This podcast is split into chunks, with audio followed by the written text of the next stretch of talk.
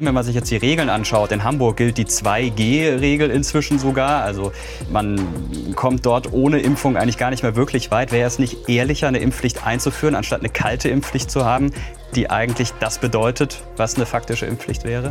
Also ich habe ähm, ja schon sehr früh in der Pandemie ähm, versprochen im Bundestag, dass es keine Impfpflicht äh, geben wird.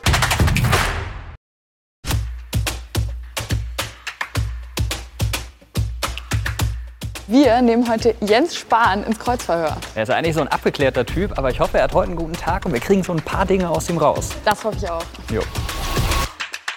Der ist ja ganz schön riesig, der ist 1,92 groß. Wirklich? Ja. Gott, ich bin schon eingeschüchtert. Ich freue mich auf eine gute, gerne auch kontroverse Diskussion, weil ich es wichtig finde, dass wir auch ringen um die richtigen Argumente, um gute Kompromisse. Denn es geht ja eben auch um was, um ganz unterschiedliche Interessen, manchmal auch Konflikte. Also ich wäre soweit. Dann sind wir es auch. Gut. Hi, hallo. Hallo. Hallo. Hi. Herzlich willkommen bei uns im Kreuzverhör. Schön, dass Sie da sind. Und wir möchten hier heute mit Ihnen vor allem über Themen sprechen, die junge Menschen interessiert zur Bundestagswahl. Und Sie haben hier heute aber auch die Möglichkeit, diese jungen Menschen von Ihnen und von sich und von ihr, Ihrer Partei zu überzeugen. Aber wir starten jetzt erstmal mit einer persönlichen Blitzrunde und da Okay. geht es um die Schlagfertigkeit. Wir Heißt stellen, das jetzt wieder entweder oder? Nee. nee, Okay. wir stellen ganz einfache Fragen und Sie antworten bitte ganz schnell. Höchstens ein Satz. Mhm. Los geht's. Haben Sie heute schon jemandem etwas Schlechtes gewünscht? Nee, heute noch nicht. Und etwas Gutes? Ja, meiner Mutter am Telefon. Was denn? Ein paar Dinge sind noch privat. Alles klar. Apropos Telefon, wann haben Sie denn das letzte Mal im Bundestag auf dem Handy rumgespielt, obwohl Sie eigentlich aufmerksam hätten sein sollen? Nee, der Bundestag hat jetzt länger nicht getagt. Äh, Insofern würde ich sagen im Juli. Candy Crush, wenn Sie da sich Nein, ablenken? wenn dann, nein, nein, ich lenke mich eigentlich nicht ab, sondern ich schaue, welche aktuellen äh, Lagen es gibt, E-Mails und Nachrichten. Ich weiß, das ist manchmal irritierend, wenn wir im Bundestag sitzen und nicht nur offenkundig zuhören, sondern auch auf andere Dinge schauen. Äh, aber der normale Betrieb, gerade in der Pandemie, gilt halt auch weiter und ich versuche da eine gute Balance zu finden. Ich glaube, das kennen wir alle irgendwo. Welche Instagram-Profile haben Sie heute schon gecheckt? Heute noch gar keins, äh, weil ich den ganzen Tag bis jetzt Ein Satz. unterwegs war. Okay. Komma, das war ein Komma, weil ich den ganzen Tag unterwegs Stimmt. Wie finden Sie denn das Profil von Jörg Meuthen bei Instagram? Das kenne ich nicht. Haben Sie also auch Also ich schaue selbst relativ wenig soziale Medien, weil ich vor allem bei Twitter äh, feststelle, da ist, also bei Twitter ist echt viel schlechte Laune und die hat meistens wenig zu tun mit dem, was mir im realen, im echten Leben begegnet. Also ich schaue immer mal wieder, aber ehrlicherweise habe ich lieber die persönliche Begegnung. Welcher Politiker oder welche Politikerin ist für Sie so ein typischer Boomer? Boomer. Was ist denn die Definition von Boomer? Bin ich jetzt schon wieder so alt, dass ich das Wort nicht Ja, das ist so ein Jugendwort. Der Boomer kommt von den. Babyboomern, Genau. also die Generation, in der es die Pille noch nicht gab und in der sehr viele Babys auf die Welt kamen, so Jahrgang 60er. Also, Die nennt man jetzt Boomer. ja, genau. Okay. Mit welchem Politiker oder welcher Politikerin sind Sie, sind Sie privat befreundet, aber nicht aus der eigenen Partei?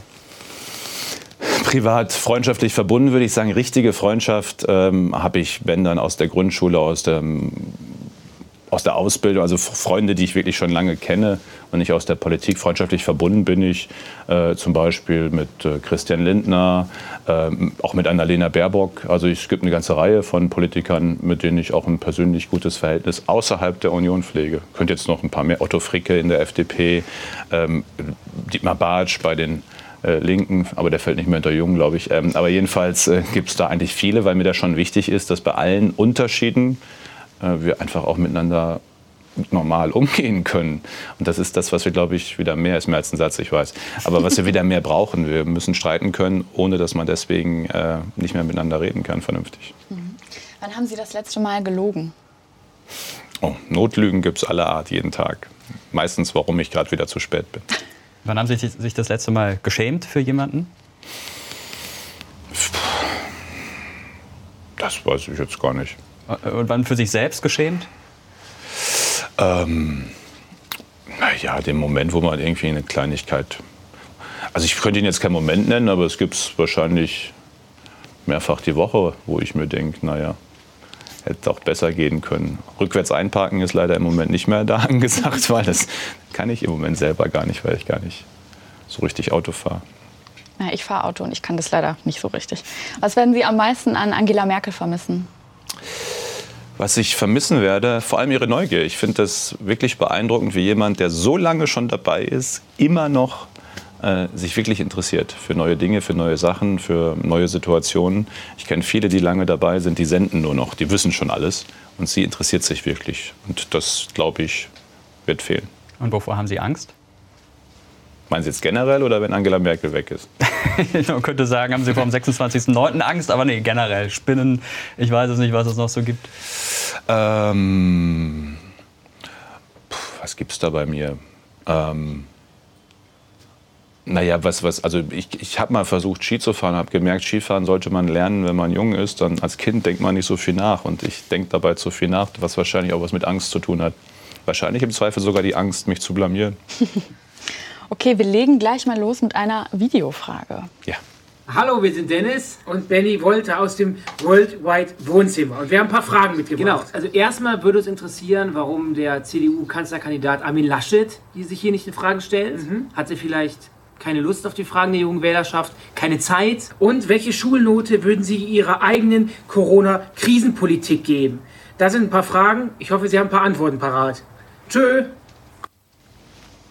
Genau genommen zwei Fragen. Zum einen zur Frage, ähm, warum Armin Laschet jetzt nicht auch selbst hier sein kann, weil es natürlich wahnsinnig viele Anfragen gibt, äh, auch gerade an den Kanzlerkandidaten.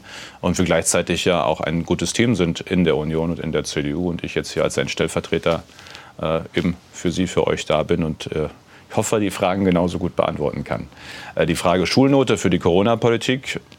Na, ich würde sagen, alles in allem auf die letzten 18 Monate geschaut, schon eine 2 Plus. Wir sind gut als Deutschland äh, durch diese Pandemie gekommen, besser als die meisten anderen Länder in Europa und auf der Welt. Ich frage immer die, die besonders kritisch sind, in welchem Land sie eigentlich lieber gewesen wären die letzten 18 Monate. Ähm, und bei allen Dingen, die auch ich im Zweifel hätte besser machen können, finde ich, das ist jetzt nicht nur das Verdienst der Regierung, sondern von allen, das ist die Mehrheit, die mitgemacht haben, 2 plus. Kurze Frage, ja oder nein? Wir haben gerade über Armin Laschet gesprochen. Können Sie uns garantieren, dass er Kanzlerkandidat bleibt? Gibt er gerade auch Stimmen, auch aus der Union, dass man da doch noch was tauscht auf den letzten Metern? Ja, Jetzt haben Sie es gerade schon angesprochen, die Pandemie, Corona, ein Riesenthema, natürlich für Sie als Gesundheitsminister ganz besonders. Sie sind, kann man schon sagen, nach Angela Merkel zeitweise der wichtigste Mann im Staat gewesen, sind es teilweise auch immer noch. Jetzt bedeutet die Pandemie gerade für Schülerinnen und Schüler, die in den Ferien sich Gedanken gemacht haben, wie geht's weiter, dass sie es immer noch nicht wissen. Wechselunterricht, Distanzunterricht, Präsenzunterricht, was ist da genau los? Auf der anderen Seite sieht man jetzt in den Stadien in der Bundesliga 25.000 Leute, die teilweise ohne Maske auf den Rängen stehen. Das ist schon ein komischer Unterschied. Unterschied? Wie können Sie das erklären, diese ungleiche Behandlung? Zuerst einmal ähm, nehme ich einfach auch wahr aus vielen Diskussionen, vielen Veranstaltungen, äh, wie sehr Kinder und Jugendliche, und das sehen wir im Übrigen auch im Gesundheitswesen, die letzten Monate auch als Belastung empfunden haben, echte Härte, ähm, einander nicht begegnen zu können. Für manch einen, der im Zuhause auch nicht das mitkriegt, weil die Eltern nicht wollen oder nicht können, warum auch immer, ist das e- eben auch echt wichtig für eine Chance im Leben, Kita und Schule. Und das war mit die schwerste Entscheidung, die wir da zu treffen hatten, die wir aber eben getroffen haben, um zu schützen. Ähm, die Frage jetzt nach den Sommerferien sozusagen, wenn es wieder auch geht in äh, Schule, Kita, äh, Semester. Wir haben ja Erstsemester und Erstklässler, die haben ihre Gebäude noch gar nicht von innen gesehen, seitdem sie gestartet sind. Finde ich wahnsinnig wichtig, dass wir jetzt im Normalbetrieb, soweit es geht, starten können. Also Präsenzbetrieb, normal ist es natürlich noch nicht, aber äh, mit Testen, auch mit Maske im Unterricht ähm, Lüftungskonzepten und da, äh, wo Impfangebote sind und wenn sich jemand für die Impfung entscheidet, gibt es zusätzliche Sicherheit über zwölfjährig und die Erwachsenen drumherum, äh, dass wir e eben mit all diesen Dingen Präsenzunterricht möglich machen. Warum im Stadion und im Unterricht nicht? Weil man im Unterricht in einem meistens eher engeren Raum mit vielen Leuten sitzt über einen langen Zeitraum und im Stadion die Abstände größer sind und dann auch noch unter also die meisten Stadien, die ich kenne, Fußballstadien jedenfalls äh, unter freiem Himmel.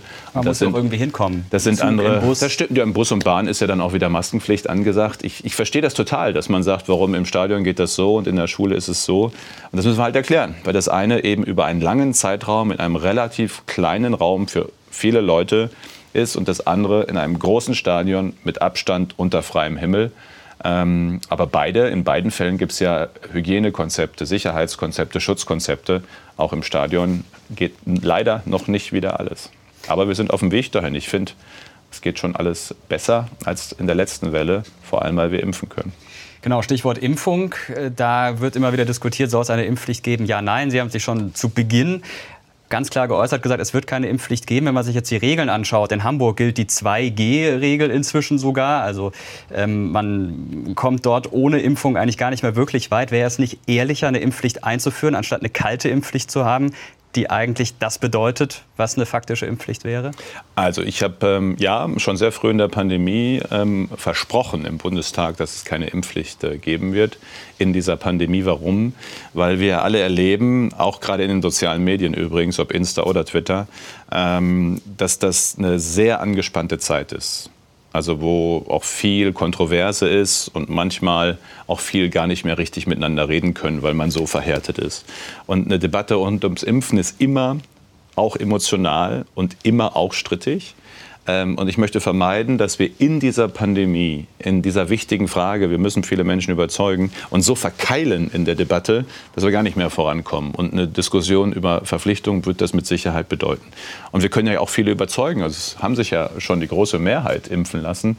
Also überzeugen geht auch und überzeugen werden wir weiter. Indirekte, also Hamburg hat nicht 2G eingeführt, sondern Hamburg hat gesagt, private Veranstalter, die sich selbst für 2G entscheiden, haben dafür weniger Auflagen in anderen Bereichen, was ja auch Sinn macht. Wenn nur Genesene und Geimpfte da sind, die sich und andere schützen, vor allem durch die Impfung im Schützen, dann kann man auf bestimmte Auflagen verzichten. So, das ist ja die Möglichkeit. Wer das nicht will als Veranstalter, für den gilt wie für alle anderen auch 3G, geimpft, genesen oder getestet. Aber eins ist halt wahr.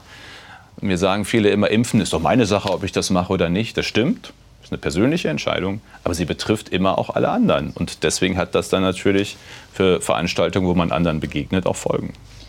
Andere Frage. Herr Spahn, empfinden Sie Deutschland als ein sozial gerechtes Land? Also zur Wahrheit gehört, absolute Gerechtigkeit wird es wahrscheinlich nie geben. Wir können es immer nur versuchen, bestmöglich anzunähern. Ähm, und ich finde, im Vergleich zu dem, wo wir herkommen und im Vergleich zu dem, äh, was wir auch um uns herum sehen auf der Welt, sind wir schon ein ziemlich sozial gerechtes Land. Es ist nicht mhm. perfekt und es gibt Dinge, die besser gehen, aber es gibt auch wenige Länder, die so viel sozialen Ausgleich schaffen wie Deutschland. Mhm. Ich habe mir jetzt mal gerade so die Geschichte dazu in Deutschland angeguckt und laut des aktuellen Armuts- und Reichtumsberichts äh, ist es in Deutschland verfestigt sich das immer weiter, dass Menschen in prekären Arbeitsverhältnissen und auch Langzeitarbeitslose immer weniger Aufstiegschancen haben. Die Wahrscheinlichkeit, dass ein in Armut lebender Mensch fünf Jahre später immer noch arm ist, stieg demnach seit Ende der 80er Jahre von 40 auf 70 Prozent. Das spricht da ja eigentlich gegen. Na, und dann gibt es den anderen Befund, dass so viele Menschen in den letzten zehn Jahren durch den wirtschaftlichen Erfolg auch rausgekommen sind aus Arbeitslosigkeit, einen Job äh, und die Möglichkeit, sich, die Familie zu ernähren, bekommen haben. Ähm, wir Lohnsteigerungen gesehen haben, gerade auch in den unteren Einkommens. Wir haben beides. Mhm. Und ja, wir haben einen Bereich, äh, wo es, man sagt dann immer fachlich, das klingt aber so, so hart wie es ist, verhärtet hat, also dass man schwer wieder rauskommt, etwa bei Langzeitarbeitslosigkeit oder langem Sozialhilfebezug. Und ist aber die Frage, Woran liegt das?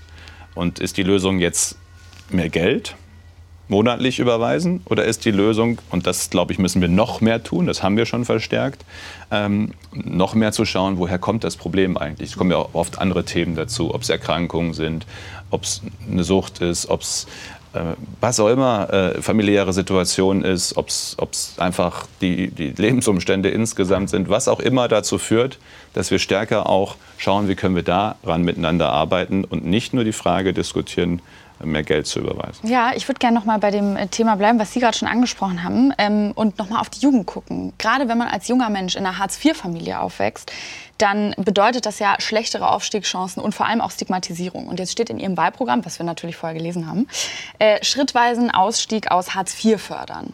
Jetzt fragen wir uns einfach so vom Verständnis her, was sind denn diese Schritte? Also was bedeutet das konkret? Das klingt ja sehr vage. Wenn wir jetzt wirklich bei Kindern und Jugendlichen anfangen, das ist ein Riesenthema. Ähm, das ist übrigens nicht nur in der großen Stadt. Mein Wahlkreis ist ja im Münsterland, im ländlichen Raum. Und natürlich haben wir auch äh, viele familiäre Situationen. Das ist das, was ich gerade sagte, wo Eltern nicht können oder nicht wollen, warum auch immer. Das ist ja der eigentliche Punkt. Ähm, das, das, das fängt ja an bei der Frage, wie, wie, wie werden Kinder, äh, wer, wer spricht mit Kindern wie können sie Sprache lernen, Bewegung, Motorik sehen wir übrigens auch im Gesundheitswesen, Übergewicht, äh, den ganzen Tag vom Fernseher oder ob man auch überhaupt einen Garten hat, in dem man spielen und unterwegs sein kann, mobil sein kann. Das alles beeinflusst die Chancen fürs, für den weiteren Weg. Und deswegen finde ich, sind Kita und Schule so wichtig. Äh, Gerade, äh, und da sind wir wieder bei der Pandemie und der Problem, das hat das noch verstärkt, nämlich Kita und Schule so wichtig, äh, äh gerade äh, um Kids, um Jungs und Mädels aus äh, Haushalten, wo es eben von zu Hause aus nicht immer einfach ist, eine faire Chance geben zu können. Das ist schon mal der erste wichtige Schritt und das geht dann, geht dann weiter in der Bildung, in der Ausbildung schrittweise heißt eben, Wege aufzuzeigen, wie man auch rauskommen kann, für sich einen Weg finden kann, eine erste Qualifikation machen kann, dann einen nächsten Schritt gehen kann. Und das braucht einfach eine individuelle Begleitung und Betreuung, zu der die Arbeitsagenturen und, und, und die äh, entsprechenden Behörden in der Vergangenheit häufig nicht gekommen sind. So, da wurde ein Fall nach dem anderen abgearbeitet, aber zu wenig sich hingesetzt und auf den Einzelnen geschaut. Und den Spielraum haben wir mittlerweile, einfach auch, weil die Zahlen insgesamt stark gesunken sind. Ich bin ja so alt, muss ich sagen, dass ich mich noch an Zeiten erinnern kann, wo wir fünf Millionen Arbeitslose in Deutschland hatten. Gott sei Dank haben wir das überwunden. Wir sind nur ein paar Jahre auseinander. Ich glaube, vier Jahre älter sind Sie als ich. Und ich muss schon sagen, ich mache mir ein bisschen Sorgen um die Rente. Und das ist auch das, was ich von Gleichaltrigen immer wieder höre. Die meisten sagen, ob ich mal Rente bekomme und wann ich die bekomme, das steht in Sternen. Ich habe neulich einen Bescheid bekommen, da hieß es, ich kriege mal 2000 Euro. Ob das wirklich so passiert, da würde ich jetzt mal ein großes Fragezeichen dran setzen. Was wollen Sie machen? Experten sagen, man braucht nicht eine kleine Reform, sondern die große Rentenreform. Die Frage ist ja dann, was ist die große Rentenreform? Ja, genau. Ähm, die, die, andere Frage ist erst noch mal einen Schritt zurück. Woher kommt das Thema überhaupt? Das kommt ja daher, dass wir einerseits immer älter werden. Gott sei es gedankt. Ich möchte auch gern 105 werden, möglichst gesund. Aber dadurch erhalten immer mehr Menschen immer länger Rente. Und gleichzeitig kommen weniger Jüngere nach. Wir hatten ja die Boomer zu Beginn, die Babyboomer. Da wurden etwa 1,4 Millionen im Jahr geboren in den 60er Jahren, plus minus. Das war 1,3, 1,4 Millionen. Im Moment werden halb so viel pro Jahr geboren. Und das heißt also, wir haben ein System, das lebt davon, dass immer Beitragszahler nachkommen, um die, die in Rente gehen, zu finanzieren. Wenn aber immer mehr Rentner da sind und immer weniger die kommen, sind wir vor den Themen, vor denen wir im Moment sind. Ich finde das wichtig, das zu sehen, damit man dann eben auch über die Lösung. Ähm, genau, das äh, Problem kennt man ja schon seit 10, 15 Jahren. Ja, also. aber bei manchen Rentendebatten hat man so das Gefühl, das Problem äh, wird gar nicht so richtig mit betrachtet äh, an der Stelle, weil es, ja auch, weil es ja auch noch stärker wird. Also Deutschland wird so richtig alt in den 30er Jahren. Das passiert erst in zehn Jahren, wenn diese Babyboomer in Rente gehen. Die Lösung, die Klingt total banal, ist aber aus meiner Sicht das Einzige, was funktioniert. Das äh, erreichen wir nicht durch Sparen und das erreichen wir auch nicht äh, durch Umverteilung aller Art, sondern nur durch Wachstum. Ich weiß als Gesundheitsminister, das ist ja auch die Pflegeversicherung, wir werden auch immer mehr Pflegebedürftige haben. Wir werden immer mehr Kränkere haben, weil im Alter ist man kränker in aller Regel als mit 20. Ähm, und die einzige Lösung, die das dauerhaft finanziert, ist Wirtschaftswachstum. Dass wir Dinge weiter in die Welt verkaufen. Autos, Maschinen, chemische Produkte, Biotechnologie, dass wir innovativ sind. Klingt selbstverständlich. Und das war über Jahrzehnte selbstverständlich, dass der Mercedes irgendwo auf der Welt gekauft wird. Aber die Wahrheit ist, und das sehen wir gerade, Elektrotechnik und andere, Elektroantrieb und anderes, ähm, das ist nicht mehr selbstverständlich. Und wenn die Frage ist, wie sichern wir die Rente für die nächste Generation, dann sage ich nur, indem wir in Innovationen investieren, indem wir in Bildung investieren, indem wir äh, auch ein technologieoffenes Land sind. Wenn wir nicht Produkte in die Welt verkaufen. Das heißt also, wir sind es bisher nicht? Ähm, wir sind es nicht mehr genug. Nee. In Ihrem Wahlprogramm ist ja die Lösung Generationenrente. Da sagen ja jetzt Rentenforscher und Forscherinnen, dass die Zinseszinsen gar nicht ausreichen, um das zu finanzieren. Und das ist ja auch im Wahlprogramm sehr unkonkret. Ja, der, also erstmal ist es ja eine Ergänzung. Ich finde wichtig, auf mehreren Beinen zu stehen. Und da sind wir übrigens wieder beim Thema sozialer Gleichheit. Wer Aktien hat, wer Immobilien hat, der hat gerade in den letzten Jahren viel mehr Vermögen, ohne einen Finger zu krümmen. Die Zinsen sind niedrig und gerade diese Werte steigen damit automatisch mehr oder weniger an, weil so viel Geld irgendwie angelegt werden will. Wer von seiner Arbeit lebt und sonst nicht viel hat, der hat nicht große Sprünge machen können. Und die Idee ist ja, indem wir stärker Kapitaldeckung also Anlage dann in Wertpapieren, in Aktien, auch in die Rente bringen, dass gerade die, die sonst nie die Chance hätten, überhaupt mal zu investieren in ein Unternehmen, in Aktien, äh, dass die indirekt dadurch profitieren können von den Steigerungen, die es da gibt. Der größte, einer der größten Investoren im deutschen DAX, also in den deutschen Großunternehmen, ist der kanadische Lehrer-Pensionsfonds. Das ist einer der größten Investoren in Deutschland. Die Renten der kanadischen Lehrer werden bezahlt durch die Erträge der deutschen Unternehmen. Die Deutschen haben fast gar nichts von ihren eigenen Unternehmen in Deutschland, weil sie kaum Aktien davon haben. Und die Idee ist eben tatsächlich über eine Ergänzung in der äh, Rente, über eine zusätzliche Säule, die Deutschen, auch gerade die Jüngeren, dann über die Zeit teilhaben zu lassen vom Erfolg auch der Unternehmen. Nicht nur in Deutschland, sondern natürlich darüber hinaus. Da bin ich auf jeden Fall gespannt, weil ich bin 25 und auch ich mache mir natürlich Gedanken über meine Rente. Wir machen jetzt noch mal weiter mit einer Videofrage. Hallo Herr Spahn, mein Name ist André, bekannt bin ich durch die Serie Schornsteinpapier und den gleichnamigen Bestsellerroman. Ähm, und es gibt eine Frage, die mich und meine Community brennend interessiert, besser gesagt die Antwort darauf, und zwar folgende. Nicht nur aufgrund ihrer eigenen Biografie gehen wir davon aus, dass sie bereits persönliche Erfahrungen mit gesellschaftlichen Stigmatisierungen und Vorurteilen gemacht haben. Wie wollen Sie die Gesundheitspolitik und insbesondere die Drogenpolitik in der nächsten Legislaturperiode verändern, damit zum einen Stigmatisierung und Vorurteile gegenüber psychischen Krankheitsbildern, insbesondere Abhängigkeit, abgebaut und zum anderen eine menschen- und bedürfnisorientierte Therapieversorgung etabliert werden kann?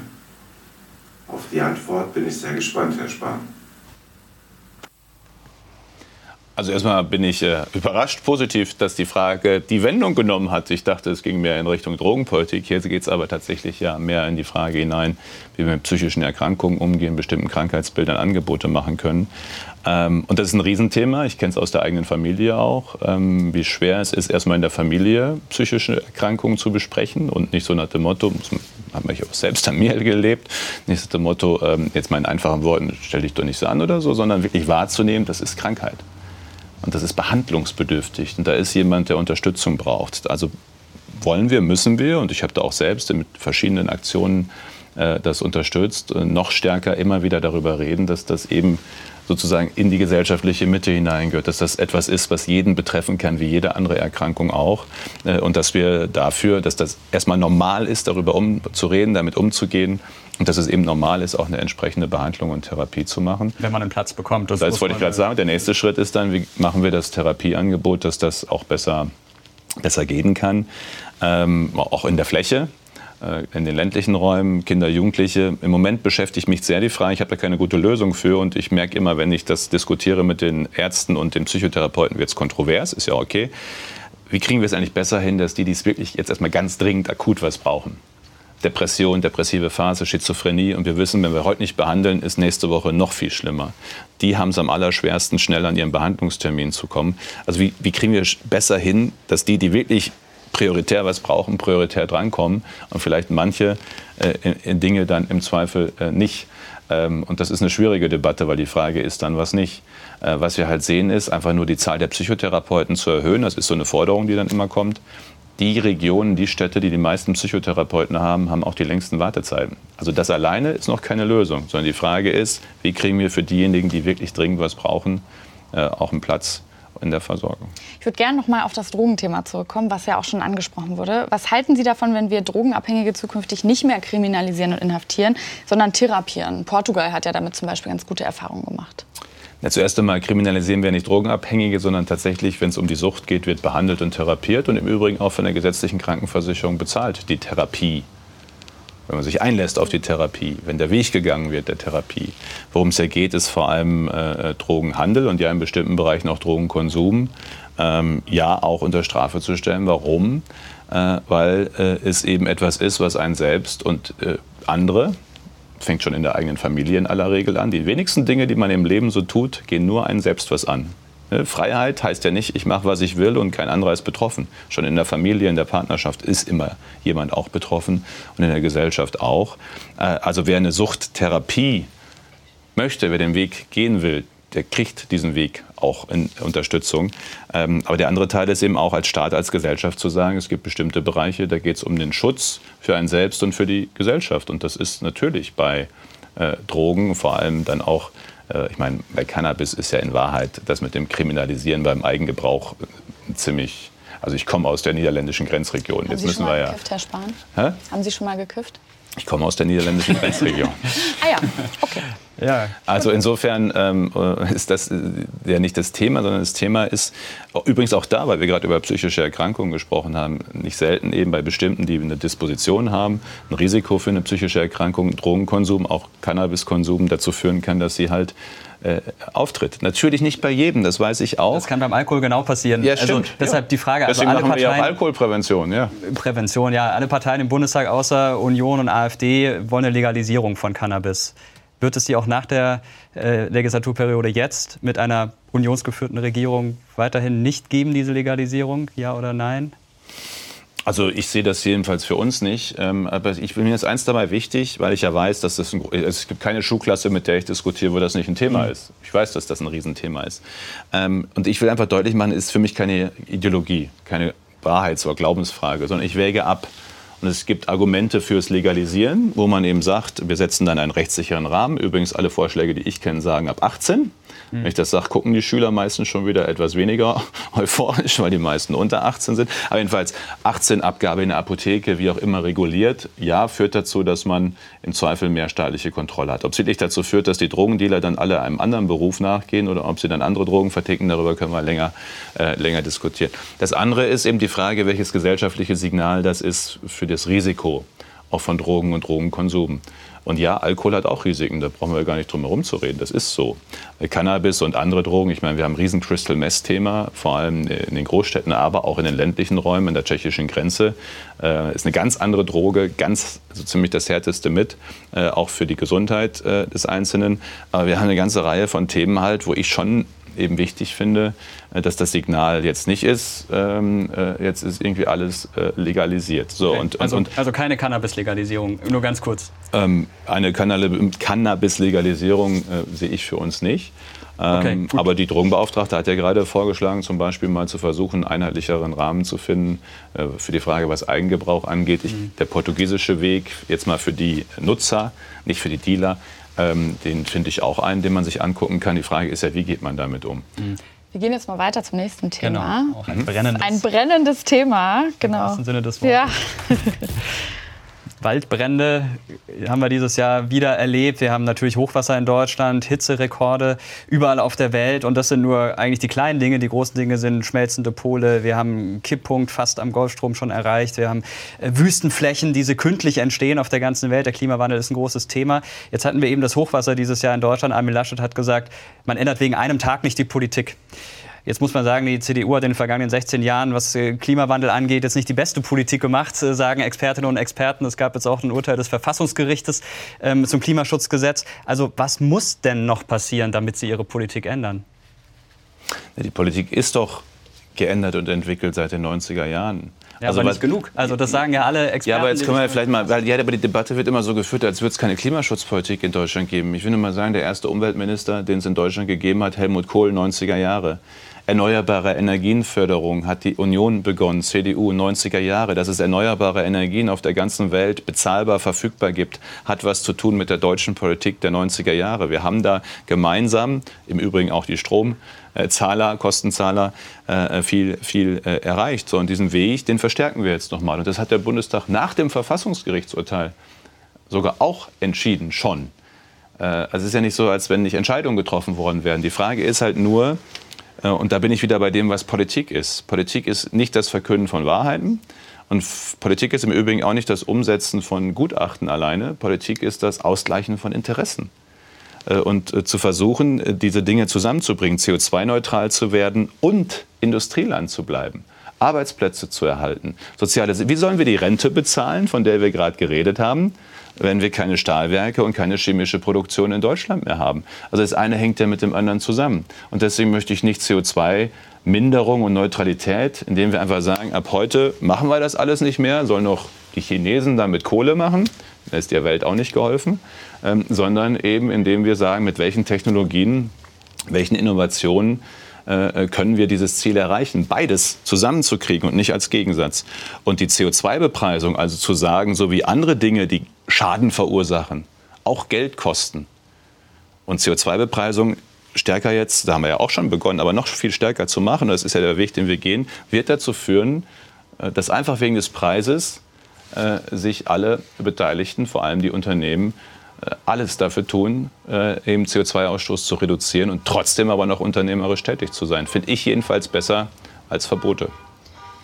Wenn ich jetzt so mein Handy in mein Handy gucke und ich kriege eine Tagesschau-Push-Benachrichtigung, dass wir voraussichtlich auch das 2-Grad-Ziel nicht erreichen, muss ich ganz ehrlich sagen, da wird mir persönlich Angst und Bange. Und ich überlege zum Beispiel auch, macht es für mich als junger Mensch überhaupt noch Sinn, ein Kind zu bekommen? Was für ein Leben hat mein Kind auf diesem Planeten, wenn ich jeden Tag mit solchen Nachrichten konfrontiert bin? Nicht zuletzt durch den Weltklimarat. Warum sollen junge Menschen, jetzt wo die CDU die letzten 16 Jahre in der Regierung war, nach der Wahl darauf vertrauen, dass auf einmal ambitionierte Klimapolitik passiert. Was, ist, was, heißt denn auf einmal? Wir machen Klimapolitik seit vielen Jahren. Wir haben die Klimaneutralität 2045 äh, nicht nur im Programm, wir haben die Gesetze dazu ja, ich meine, sie sind beschlossen, der Bundestag steht da vorne. Die sind er beschlossen, hat, aber Kohleausstieg bis 2038 wird ja, wurde beschlossen ja, letztes was, Jahr und dann wurde jetzt gesagt, das wird wahrscheinlich nicht reichen. Aber Dorobert interessanterweise zu uns gesagt, 2030 wäre das Richtige. Ja, also wenn, man aus, so? wenn man aus Bayern ist, hat man natürlich mit Kohle, da stehen die Kernkraftwerke, äh, weniger zu tun. Das ist ja auch völlig okay. Also würden Sie Aber, nicht zustimmen? Sie bleiben bei 2038? Ja, weil äh, es ja auch um die Frage geht, welche Perspektive wir den Regionen geben. Das ist mir halt immer, das ist das, was ich gerade gesagt habe. Wir wollen raus aus der Kohle. Wir sind übrigens das einzige Land auf der Welt, das gleichzeitig aus Kohle und Kernenergie aussteigt. CO2-neutral wäre die Kernenergie gewesen, ist jetzt alles entschieden, ist okay. Äh, aber, äh, aber das ist schon ein ziemlicher Weg, den wir da gerade gehen. Und die Frage ist, gehen wir den jetzt so, dass wir dabei ganz viele Menschen auch verlieren? Auch der, ich meine, wir haben gerade eben die soziale Ausgleichheit und, und die Frage von, von Erwerbschancen und Beschäftigungschancen diskutiert. Man kann nicht einerseits sagen, es ist einem wichtig, dass es gute Sozialpolitik gibt, aber wenn es dann um Klimaschutz geht, spielt die Sozialpolitik keine Rolle mehr. Das, das ist eben das, was nicht funktioniert, das jedenfalls nicht meine Politik ist. Zu sagen, das eine gilt jetzt alles und alle anderen Themen spielen keine Rolle mehr. Und deswegen ist unser Ansatz eben, es zusammenzubringen, ambitionierte Ziele. Und wir haben ambitionierte, sehr ambitionierte Ziele für ein großes, starkes Industrieland. Das wir, sind ja nicht Luxemburg, das sind sehr ambitionierte Ziele. Und gleichzeitig ist aber so zu machen, äh, dass wir Arbeitsplätze erhalten, dass wir Industrieland bleiben, dass wir Renten noch bezahlen können äh, und dass wir Menschen in Regionen, wo auch sonst im Moment wenig anderes ist, wir müssen ja auch eine Chance geben äh, für eine, für eine Perspektive. Und wenn es um die Frage geht, wenn ich das mal sagen darf, Kinder in die Welt, also es gab noch nie eine bessere Welt als heute. In welches Deutschland will man denn am liebsten, das sage ich jetzt auch mal, als jemand, der sich auch manchmal Gedanken macht über Kinder, in welche Welt will man denn lieber, in welcher Welt lieber Kinder großziehen als in, in diesem Deutschland? Das ist das beste Deutschland, das es jemals gab. Frei, offen, modern, in der Mitte Europas, von Partnern, von Freunden umgeben, Frieden, Wohlstand, Lebensqualität. Übrigens auch Lebensqualität, was Natur und Umwelt angeht. Ich sage nicht, dass es perfekt ist, aber es ist das beste Deutschland, das wir je hatten. Und insofern finde ich, wenn in ganz anderen Zeiten auch Kinder groß geworden sind, glaube ich, können sie auch in diesem Jahrhundert gut groß werden. Ich glaube, meine Töchter würden sich freuen, wenn sie in ein paar Jahren unterwegs sind und Serien streamen wollen, dass sie das auch wirklich flüssig machen können, egal wo sie mit dem Zug oder mit dem Auto fahren.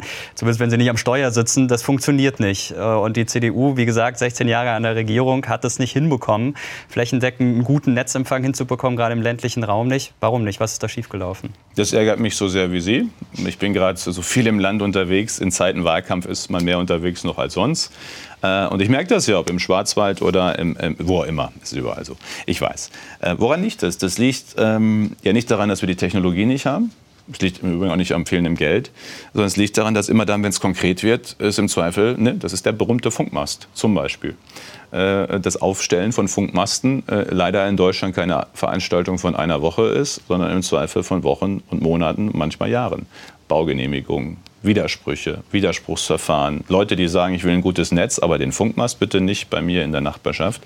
Ähm, das ist jetzt eine Erklärung, keine gute Entschuldigung, ich weiß es, aber das ist einer der Gründe, warum sich das äh, so hinzieht. Aber ich, ich akzeptiere absolut, wenn Sie sagen, das ist nicht befriedigend. Das ist es nicht. Da müssen wir deutlich besser werden. Wissen Sie, was ein Cloud-Server ist? Ja. Weiß Armin Lasche das auch? Ja. Äh, ganz sicher? Können Sie das mal per WhatsApp schnell fragen? Nee. ich habe kein WhatsApp. Ah, tatsächlich? Nee, ich okay. sehe nicht ein, dass amerikanische Server, mhm. amerikanische Cloud-Server meine Nachrichten alle speichern. Deswegen nutze ich kein WhatsApp. Und was nutzen Sie dann stattdessen? Strimmer. Okay. Aber jetzt habe ich Werbung gemacht. Ist ein Schweizer Unternehmen. Ein Schweizer Unternehmen, das stimmt. Auch nicht Teil der EU. Okay, aber. Darum, darum geht es nicht, aber ich meine, ganz 100% sicher äh, gibt es wahrscheinlich nie. Aber WhatsApp ist ja so offenkundig wie Facebook. Ich meine, das, das, das finde ich sowieso in den deutschen Debatten zum Datenschutz immer so verrückt. Also wenn es um Gesundheitsdaten geht, werden zu Recht Riesenanforderungen gestellt, was Datenschutz und Datensicherheit angeht. Und dann schreiben alle bei WhatsApp, du, ich habe heute Grippe, glaube ich. Äh, und dann ist diese Information gleich bei Facebook und bei, äh, im Zweifel googelt man dann noch irgendein Symptom und eine halbe Stunde später hat man nur noch Werbung für Grippemittel. Äh, und dass, da, dass sozusagen einfach akzeptiert wird, dass die die ganze Zeit einen scannen und wenn wir was in Deutschland für Deutschland mit unserem Datenschutz aufbauen, immer Vorbehalte sind, was um Gottes Willen wir mit den Daten machen. Ja, viel besser wäre es ja, wenn wir ein deutsches Facebook hätten. Ein Unternehmen, das vielleicht sogar global tätig ist, haben wir nicht. Wir haben aber sehr gut ausgebildete Leute, die alle abwandern. Also gefühlt zumindest. Ich komme aus Karlsruhe, da ist eine super Uni für Informatik, aber kein Mensch bleibt in Karlsruhe oder in Deutschland. Warum haben wir sowas nicht? Warum haben wir keinen, keinen guten Internetkonzern? Äh, warum haben wir eine schlechte Start-up-Kultur hier bei uns? Sie ist besser geworden, sie ist noch nicht gut genug. Ähm, das würde ich aber schon sagen. Ich finde, wir müssen ab und zu wahrnehmen. Ich, ich war ja vorher im Finanzministerium. Wir haben viel auch über da im, äh, als Staatssekretär Start-up-Finanzierung, Venture Capital äh, diskutiert, wie wir ein besseres Umfeld auch in Deutschland schaffen. Ähm, und ich finde, da passiert schon viel. Wir haben ja auch die ersten Unicorns, die ersten Milliardenunternehmen äh, in Deutschland. Ähm, aber klar, es gibt Bereiche, da holen wir jetzt auch Facebook, Google holen wir nicht mehr ein.